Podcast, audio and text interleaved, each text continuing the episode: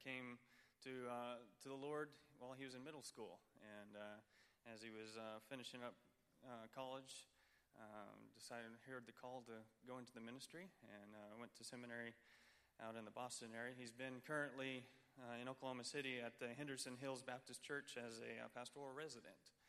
And I really enjoyed the message this morning, first service. He told me that it was actually about a two hour message, and I told him, well, let's keep the time down on the first service, but uh, I'm really excited to see what he has to say now. So, David, thank you for bringing the word to us.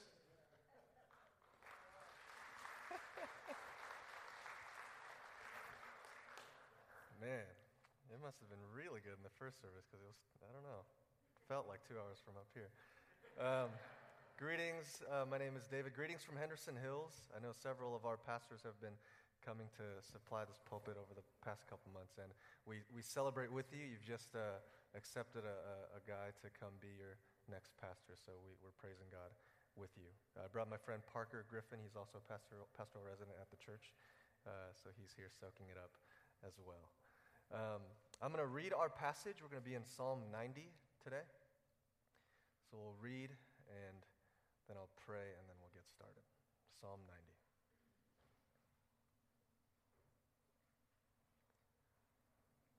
Lord, you have been a dwelling place in all generations. Before the mountains were brought forth, or ever you had formed the earth and the world, from everlasting to everlasting, you are God. You return man to dust and say, Return, O children of man. For a thousand years in your sight are but as yesterday when it is past, or as a watch in the night. You sweep them away as with a flood. They are like a dream, like grass that is renewed in the morning. In the morning it flourishes and is renewed. In the evening it fades and withers. For we are brought to an end by your anger. By your wrath we are dismayed. You have set our iniquities before you our secret sins in the light of your presence. For all our days pass away under your wrath. We bring our years to an end like a sigh. The years of our life are 70, or even by reason of strength, 80. Yet their span is but toil and trouble. They are soon gone, and we fly away. Who considers the power of your anger? And your wrath according to the fear of you. So teach us to number our days that we may get a heart of wisdom. Return, O Lord. How long? Have pity on your servants. Satisfy us in the morning with your steadfast love, that we may rejoice and be glad all our days. Make us glad for as many days you, as you have afflicted us, for as many years as we have seen evil. Let your work be shown to your servants, and your glorious power to their children. Let the favor of the Lord our God be upon us, and establish the work of our hands upon us. Yes, establish the work of our hands. Heavenly Father, we thank you for giving us your word. I ask that you would speak clearly from it, that you would keep me from saying anything that is untrue, that portrays you in an untrue way. Pray that you'd help us leave here with a better understanding of you and your character and what this text says, that we might live more in accordance to your will. Be with us this morning in Jesus' name. Amen. So I, uh, I just finished up a week of dog sitting for a family at our church. Just ended this Friday night. And uh, if you have pets, or, I mean, really, if, even if you don't, you know that animals will require certain things for you that, that you need to do for them, things that they are helpless to do for themselves.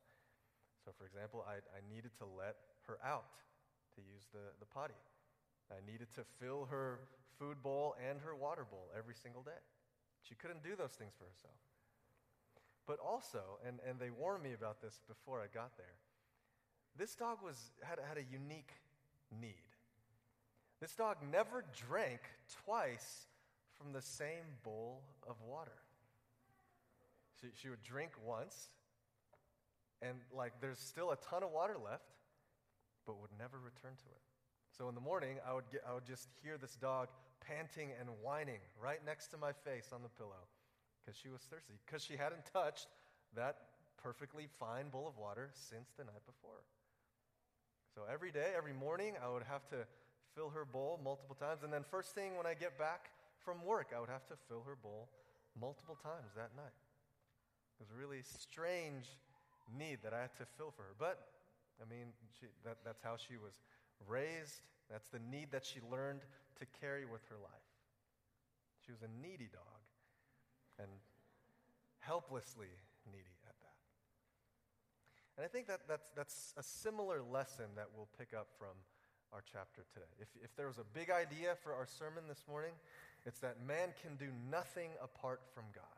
We are exceedingly needy before God, helplessly so. Now, I'll try to flesh that out in three points. First, we have a God of safety. We have a God of safety. And second, we are needy. God of safety, needy men. And thirdly, we have a God who provides. So let's, uh, let's see that worked out in our text. First, the God of safety. Verse 1 Lord, you have been our dwelling place in all generations. Now it says there in the heading that this is a psalm of Moses. It's the only psalm by Moses in the whole book of the Psalms, which would make it the oldest psalm in the book. And it was probably written during the time of their wandering in the desert. So, if you know a little bit about Israel, Israelite history, they've just finished up centuries of being enslaved by the Egyptians, and God saves them, crosses the Red Sea, opens the Red Sea so they can cross it. But there's, there are these few decades of wandering around this mountain aimlessly. That's the setting. So Moses is writing this as he's looking back on their journey. They've just left a home. But also, they're, they're, they're yet to land at a home for themselves. And in this context, he proclaims that God is our dwelling place, that God is our home. He has been our refuge for all generations. Now, for those of us who've been in church for a long time, we can read these things and become so familiarized that we don't really pay attention to what's happening here. We, we read something like this, and that, that doesn't strike us in any way. It's one of the few advantages of being fairly new to church. You can read something like this and actually have to pause. What in the world does that mean? How is God our dwelling place? Well, I think Moses wrote that with, with a lot of purpose. He wrote that knowing exactly what he was saying. He's been leading the Israelites around and around the desert. He's been hoping to find and land and settle in the promised land. God's been telling him about this. He's promised Abraham, the forefather, about this, and it's just been passed on from generation to generation. The promised land is coming. I promise the promised land is coming for you and your people. But 40 years in the desert? What did, what did God save them out of Egypt for? To, to wander? To want to go back to Egypt with their meat and their fruit? Moses is saying, in spite of what their surroundings might suggest, they have not been homeless. They have not been without a dwelling place. No, if anything, their, their plight has caused them to go further into the truth, to realize more and more deeply that their truest home is no land at all. Their truest home is no building at all. Their truest home is God Himself. And if you think about it, there's really no safer place to be than being found in God Himself. He's the one who owns all the land to begin with, He's the, he's the one who owns all the structures to begin with. Now, of course, physical homes and land are, are good and necessary things, important things. But Moses is making a bigger point here. He's making a point similar to when Jesus said, Man does not live by bread alone. Of course, we live by bread physically, but our souls, our souls are starved if we don't give it spiritual nourishment. It's not merely our physical bodies that need protection, that need shelter, that need a dwelling place. But more importantly, it's our souls. Our souls need a home, and there isn't a home or a fortress in the land that is sturdy enough, that is strong enough for that work.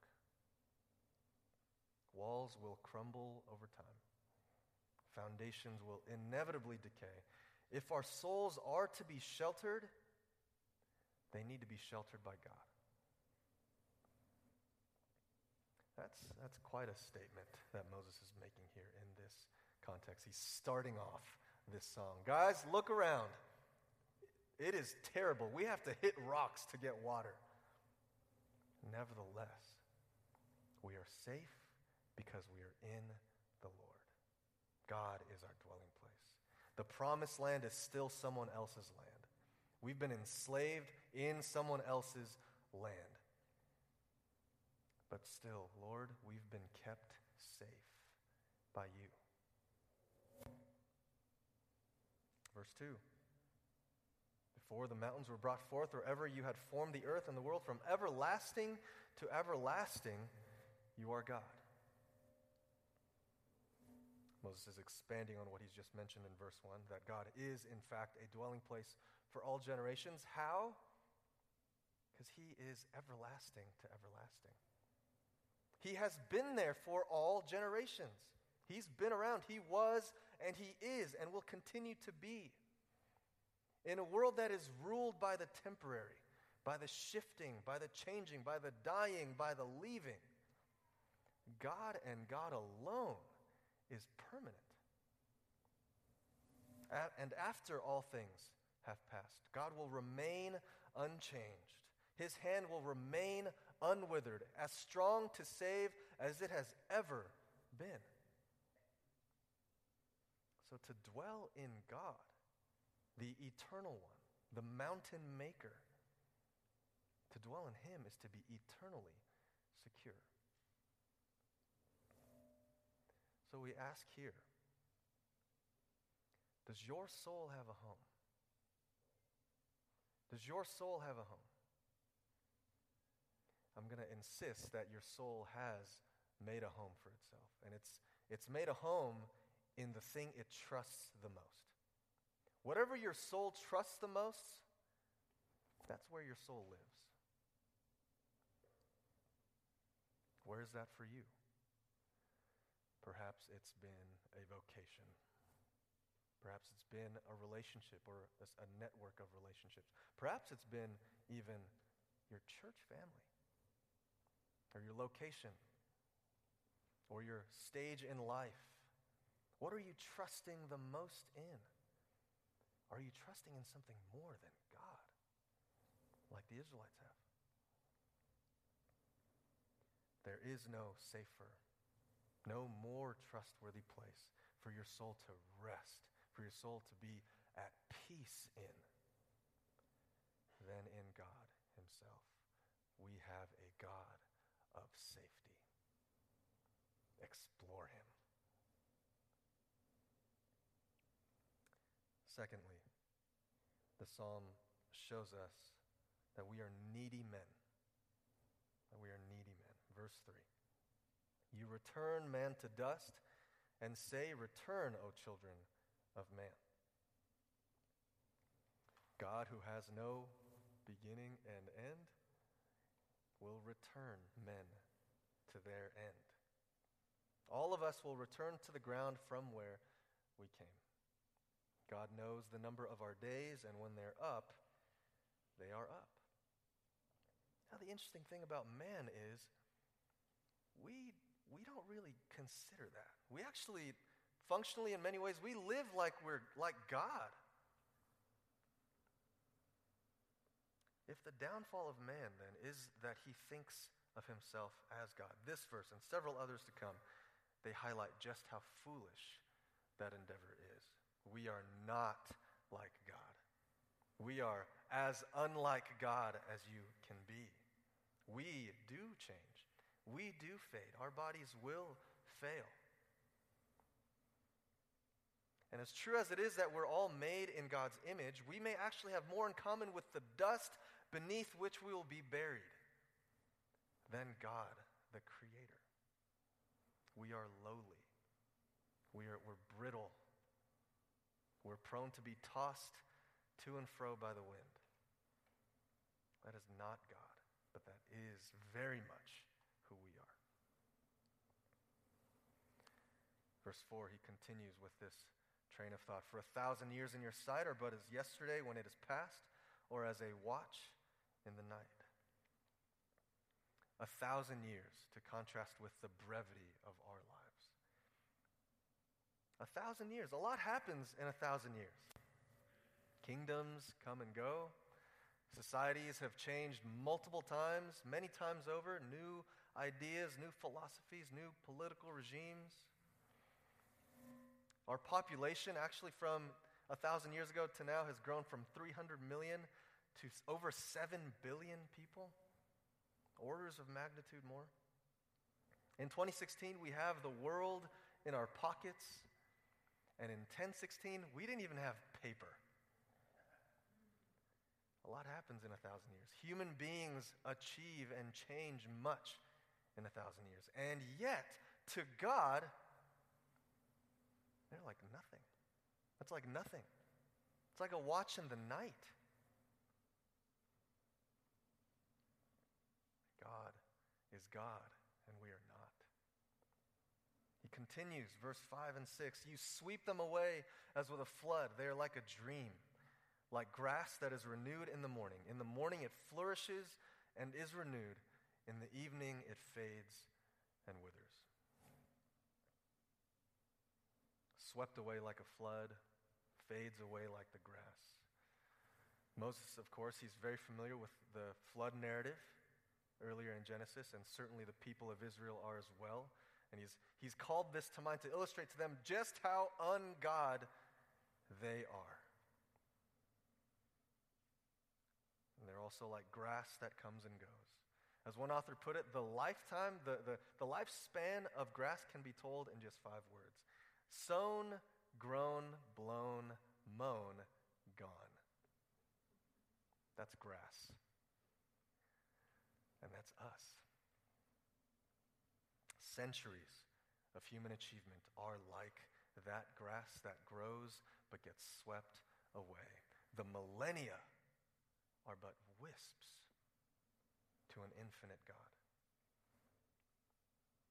Now, these verses do describe man, but at the same time, they're also deliberate in how they contrast man with God. They're not simply illustrating man in a vacuum, they are showing the reader just how different from God we are. How God, eh, by nature, exceeds, without even trying, exceeds all human categories. We are frail, finite. God is unlimited. It's not so much, so much about cars and airplanes. It's more like cars and the sun. There's just no comparison. So you can see how Moses might be incredibly just, just flabbergasted at the people around him. He's surrounded by people who are complaining, literally wishing to go back to the land where they were slaves. They're testing him, they're testing God. And his biggest worry is that his people would, want to, would rather play God than be supplied by God, would rather play God than live in safety under God, in submission to God. That people would trust themselves and, and, and in so doing quickly forget that it is God who split and held the walls of water against themselves so that they could walk across to another land. That happened like in their lifetime. Walked across the sea. That's. You don't forget something like that. And yet they're living like they do. They're forgetful of the past. And in doing so, they become ignorant of the present. And with ignorance comes pride. We can understand that. We can, we can, we can understand when the great boxer Muhammad Ali, we can understand when he says, It's hard to be humble when you're as great as I am.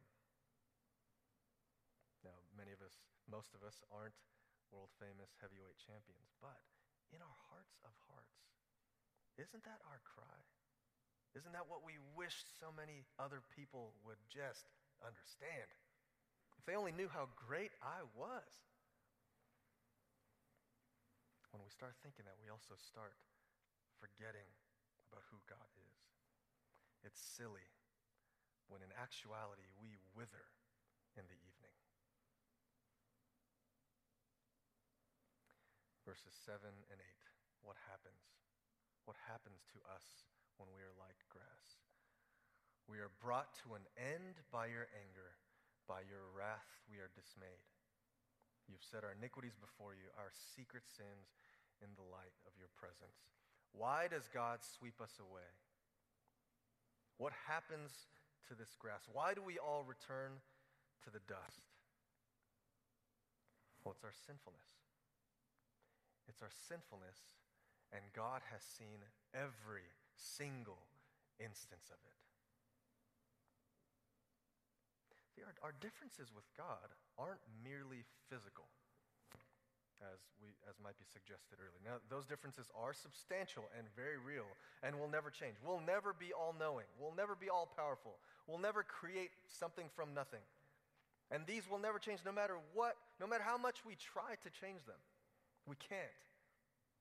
But there is another difference, perhaps a more key difference that we do try to buck up against every single day. And that difference is that God actually deserves to be worshiped. We do not. That's the key difference.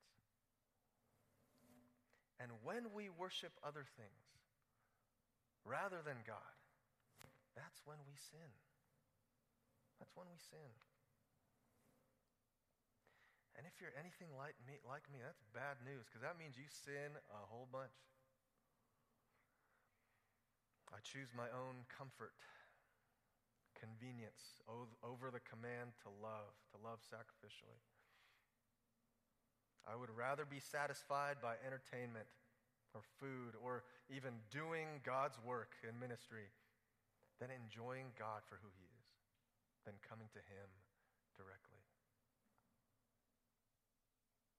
I'll act like I can hide things from God because I've hidden them from people, as if that's possible to hide something from God. How foolish we can be. If you, if you caught that in verse 8, it says that his anger and wrath come because our iniquities are before him, because our secret sins are in the light of his presence. And so, verse 9, all our days pass away under God's wrath Our 70 or 80 years, they are troublesome, and then they're gone like the grass. Verse 11 Who considers the power of your anger and your wrath according to the fear of you? These are a striking set of verses, inescapable. Now, friend, if you're not a Christian, if you're not confident that you are a Christian, you definitely cannot escape these verses here. You have to deal with them. They portray a clearly angry God, a wrathful God, a serious God. It's one of those things where you wish was only a threat or a joke. And even then it'll be tough to hear, but it is, it is actual. Actually, right now, there could be an angry, wrathful God. Now, if God is big and strong, like we covered earlier, but if his kind of system of morals is really loose, or if he's big and strong, but he just doesn't really respect himself, then we have nothing to worry about. Then you can relax. You can do whatever you want. He's just a big George McFly in the sky. You can sin to his face and not think twice. But that's not who God is. That's not at all, that's not at all who God is. God is big. God is powerful. And God is angry over sin. As big as you think He is, He is as angry as over sin. One of the more striking verses in the Bible that illustrate this Psalm 7, verse 12. It reads If a man does not repent, God will whet his sword. He has bent and readied his bow. He has prepared for him his deadly weapons, making his arrows fiery shafts. If a man does not repent, God is whetting his sword. God, in his perfect glory, he looks down at sinners and in his righteousness wants to strike them down. Because sin is a betrayal. It's a betrayal of the created order, it's a betrayal of the Creator himself. So when it says that our iniquities are before him, when it says our secret sins that no one else might know about, when our secret sins are actually in the light of his presence, that verse raises really the only ultimate question you need to answer in your life. And that is what is God going to do with your sin? What is God going to do about your sin? It's not a question of whether you sin or not. These are universal claims iniquities, transgressions, sins, humanity. What will a just God who loves and protects his justice do about our sin? Well, that's the answer to that question is really why we gather. The answer to that question is why thousands, millions of people are gathering this morning, this very Lord's Day. Why? Because the Lord gave us recourse, He gave us a way out. He sent His only Son because He saw us mired in our sin. He saw us unable to stop and hate what should be hated, and therefore pouring judgment more and more upon ourselves with every act of greed, with every wandering look, with every lie we pour judgment upon ourselves. And, and, and we can't escape his judgment. We can't stop sinning, so he sent his only son to be the only sinless man and yet to die for the sins of other men. That just by trusting in him, just by believing that he did so for us, we can apply his sinlessness to ourselves we can apply his victory over sin and death to ourselves, and we get to be raised to eternal life with him, enjoying the fullness of God. That is the good news. That is good news. Jesus took on these very iniquities. He took on these very secret sins. And he died to take this anger and wrath of God away from those who place their faith in him. Praise God. If, if this is new news for you, it is good news. But you have to, in order for it to be good news, there, you have to face the bad news first. You have to face the bad news of your sin. But come to Christ. Look at the cross. Ask God to help you see your sin as how He sees your sin. Then come to the cross and look at Jesus who paid for all of it so that you would have to pay for none of them. He is faithful to forgive. He doesn't withhold forgiveness from anyone who seeks it, and He never takes it back. He never changes mind for those to whom He's offered forgiveness. He is the way that we can be sinners in the light of God's presence and still remain safe.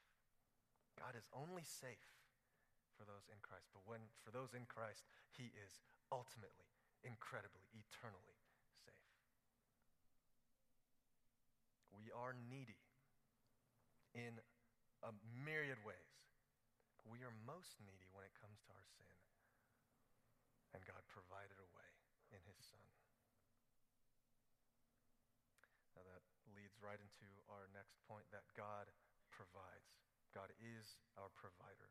He provided for our greatest need in our sin, and He also provides, He's faithful to, to provide for the rest of our lives. Let's look at verse 12. So teach us to number our days that we may get a heart of wisdom. Verse 12, and, and really through the rest of the chapter, there are, there are a series of re- requests that Moses makes to God because, because Moses knows that God is a God who provides. He only asks these, asks these things of God because he knows God will hear him and God will respond. So we get to ask him. So Moses shows us how to ask God. And the first thing he mentions, indeed, numbering our days is a means of gaining wisdom. We need to be taught that by God. You know, there's a, there was an article that came out recently about how long the average uh, professional football player's career lasts. Any, any guesses? It's pretty close. The, the article I read said 3.3. Roughly the same thing. 3.3 years. It's nothing. It's less than high school for some of us. And yet, what, what, what do we see every, every year? There's always like some documentary about all these broke athletes, right? Athletes who squandered their money, splurged on meaningless things. Why? they were never taught to number their days. They were never taught to number the days that they would actually get paid these millions of dollars to perform. They thought they'd be the exception.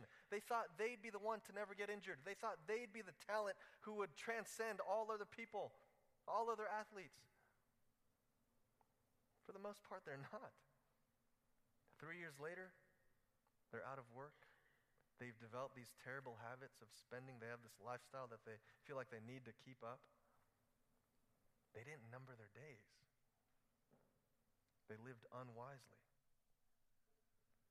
It's the same with our lives. We read earlier that we're, we're headed back to the dust. That our 70, 80 years will, be, will pass us by like that. If we don't face up to the brevity of our lives, if we act like we have a thousand years here, we will, we will, will live foolishly. We will live unwisely. So we see here Moses asking God for this because he knows that our natural tendency is very much like that football player. It's very much to not count our days. We're not naturally wired to be wise like that. We need to do what Moses gives us an example of here. We need to pray like Moses is praying, asking God like Moses is asking, God, teach us to number our days. God, I want a heart of wisdom. Teach me to number my days. Let's ask, like Moses is asking here, if we are in Christ, God hears us. We have every promise in Christ that God hears us and he will respond. So let's ask him as we see here. God, provides when we ask him. What else will God provide? Verses 13 to 15. Return, O Lord, how long? Have pity on your servants. Satisfy us in the morning with your steadfast love, that we may rejoice and be glad all our days. Make us glad for as many days as you have afflicted us, and for as many years as we have seen evil. Moses isn't ignoring the fact that life has been difficult. Moses isn't pretending like they actually do live in this glorious castle, protected from all the elements, that they have all the supplies and food that they need. They do not. Moses knows that. And he is, so he's aware. As many days as you have afflicted us, Lord, as many years as we have seen evil, God, would you make us glad? We've seen your anger and your wrath up to this point. We ask that you change that to gladness. Instead of the mornings from verse 6 where it's, it's, it's short and it only highlights the brevity and the lightness of human life, these mornings, Lord, would you fill them with your steadfast love that we might rejoice all our days? He's using the same language from earlier in the psalm, just bleak. But he's now turning it, knowing God's promises, remembering who God is, knowing that God will provide. He seeks him.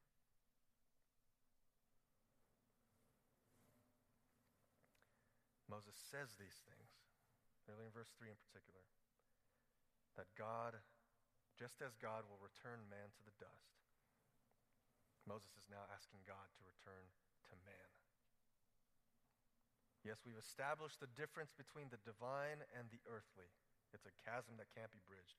But now, Moses is highlighting how much the earthly needs the divine. Both of those are true.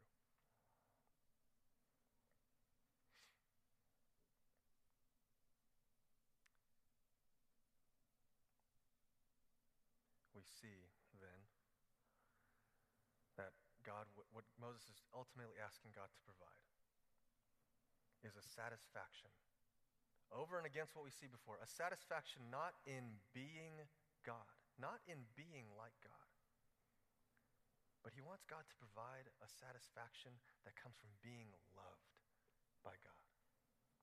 Give us your steadfast love, Lord. That's what we want. It is not good for us to put on your clothes. Just love us. And God will provide that, will He not? He's given us Christ. Will He not provide us His love? Will He not remind us of His love? He does and He will. Instead of anger and wrath, we get God's gladness. Verse 16 and 17 Let your work be shown to your servants and your glorious power to their children. Let the favor of the Lord our God be upon us and establish the work of our hands upon us. Yes, establish the work of our hands. Moses asked God to show his work and his glorious power to their children. Earlier in the chapter, he mentions that it's the power of God's anger that brings men's life to an end. Now, he mentions God's power again, but he wants God to show it at life's beginnings through children, through family, through growth, through flourishing. How will, how will Moses know that God has provided? Those who will come will see God's power. That's what Moses is asking. You've shown your power to us, just how, just how angry your power can look. Lord, now we ask that your power look glorious to our children. Why? Because our children will also be needy men themselves. Our children will also want to be like you. Our children will also forget that they are not like you. And they will trust themselves and run to other things. Show your glorious power to our children. And like Moses, let's learn to pray these kinds of things. Let's learn to pray this for our families, for our churches, that those to come would see God's glorious power. What greater gift could God give to his people? And finally, in verse 17, the prayer for God's glorious power to be re- revealed, it should accompany the one that Moses closes this song with. That God's favor be upon us, and that God would establish the work of our hands. Again, truly, if this psalm is about anything, it's about the fact that man can do nothing apart from God. Man can, ha, has no recourse apart from God. But with God, what will God not provide to a man he has favored? What will God withhold from a man he has nothing against? Brothers and sisters, in Christ, God has nothing against us. God is for us. God is our Father. And He is a good Father, a perfect Father, who withholds no good gift, who exceedingly loves to give good gifts. But it is we who do not ask. Moses knows this. He knows this keenly. So he repeats himself to make sure that God heard him and make sure his readers know and make sure all the people who sing this song for generations to come know that God is one you can ask things to, and he will respond. So we can, as a child would ask his father, Father, establish the work of our hands. Yes, establish the work of our hands. And we need to pray this prayer because it's ultimately God who does establish our work. He makes our work eventually be what it ends up being. There are a million and a half things that are out of your control that still nevertheless affect your daily life, right? I mean, you could go, the list just doesn't end. At work, and your families, eh, wherever else. Driving. There are most things in life are beyond your control. And yet, God protects us. God establishes our work. Let's learn to keep asking Him to do that because He's the only one who can ultimately do that. With Moses, we ought to pray, knowing our need and His ability to provide, that He would provide. And the sweet news is because we are in Christ, that part, let the favor of the Lord of God, our God be upon us, that prayer has been answered. That prayer has been answered once and for all. If you are in faith in Christ, yes, you have the Lord's favor upon you. God cannot smile upon you more than give you the gift of his son, than give you the gift of bringing you into his family. You want favor of, of other things, other, other things in your life Do you understand what you've been given? Been given everything for this life and the next. Rejoice in that. In a world of impermanence that is ever shifting, full of uncertainty, full of doubt, we live as limited men before an eternal, safe God. Rejoice that He has provided salvation to needy men like us. And because He has done so, He is also faithful to provide for the rest of our lives. Let's pray. Father, thank you that when we are faithless, you are faithful. That when we run away, that when we forget, when we mistrust, distrust, you stay true to yourself and that you are faithful. You remain our dwelling God, would you remind us this week how needy we are, and would you also remind us and refresh us in all that you have indeed given us? Help us to honor you and live more in accordance with your will. And in Jesus' name.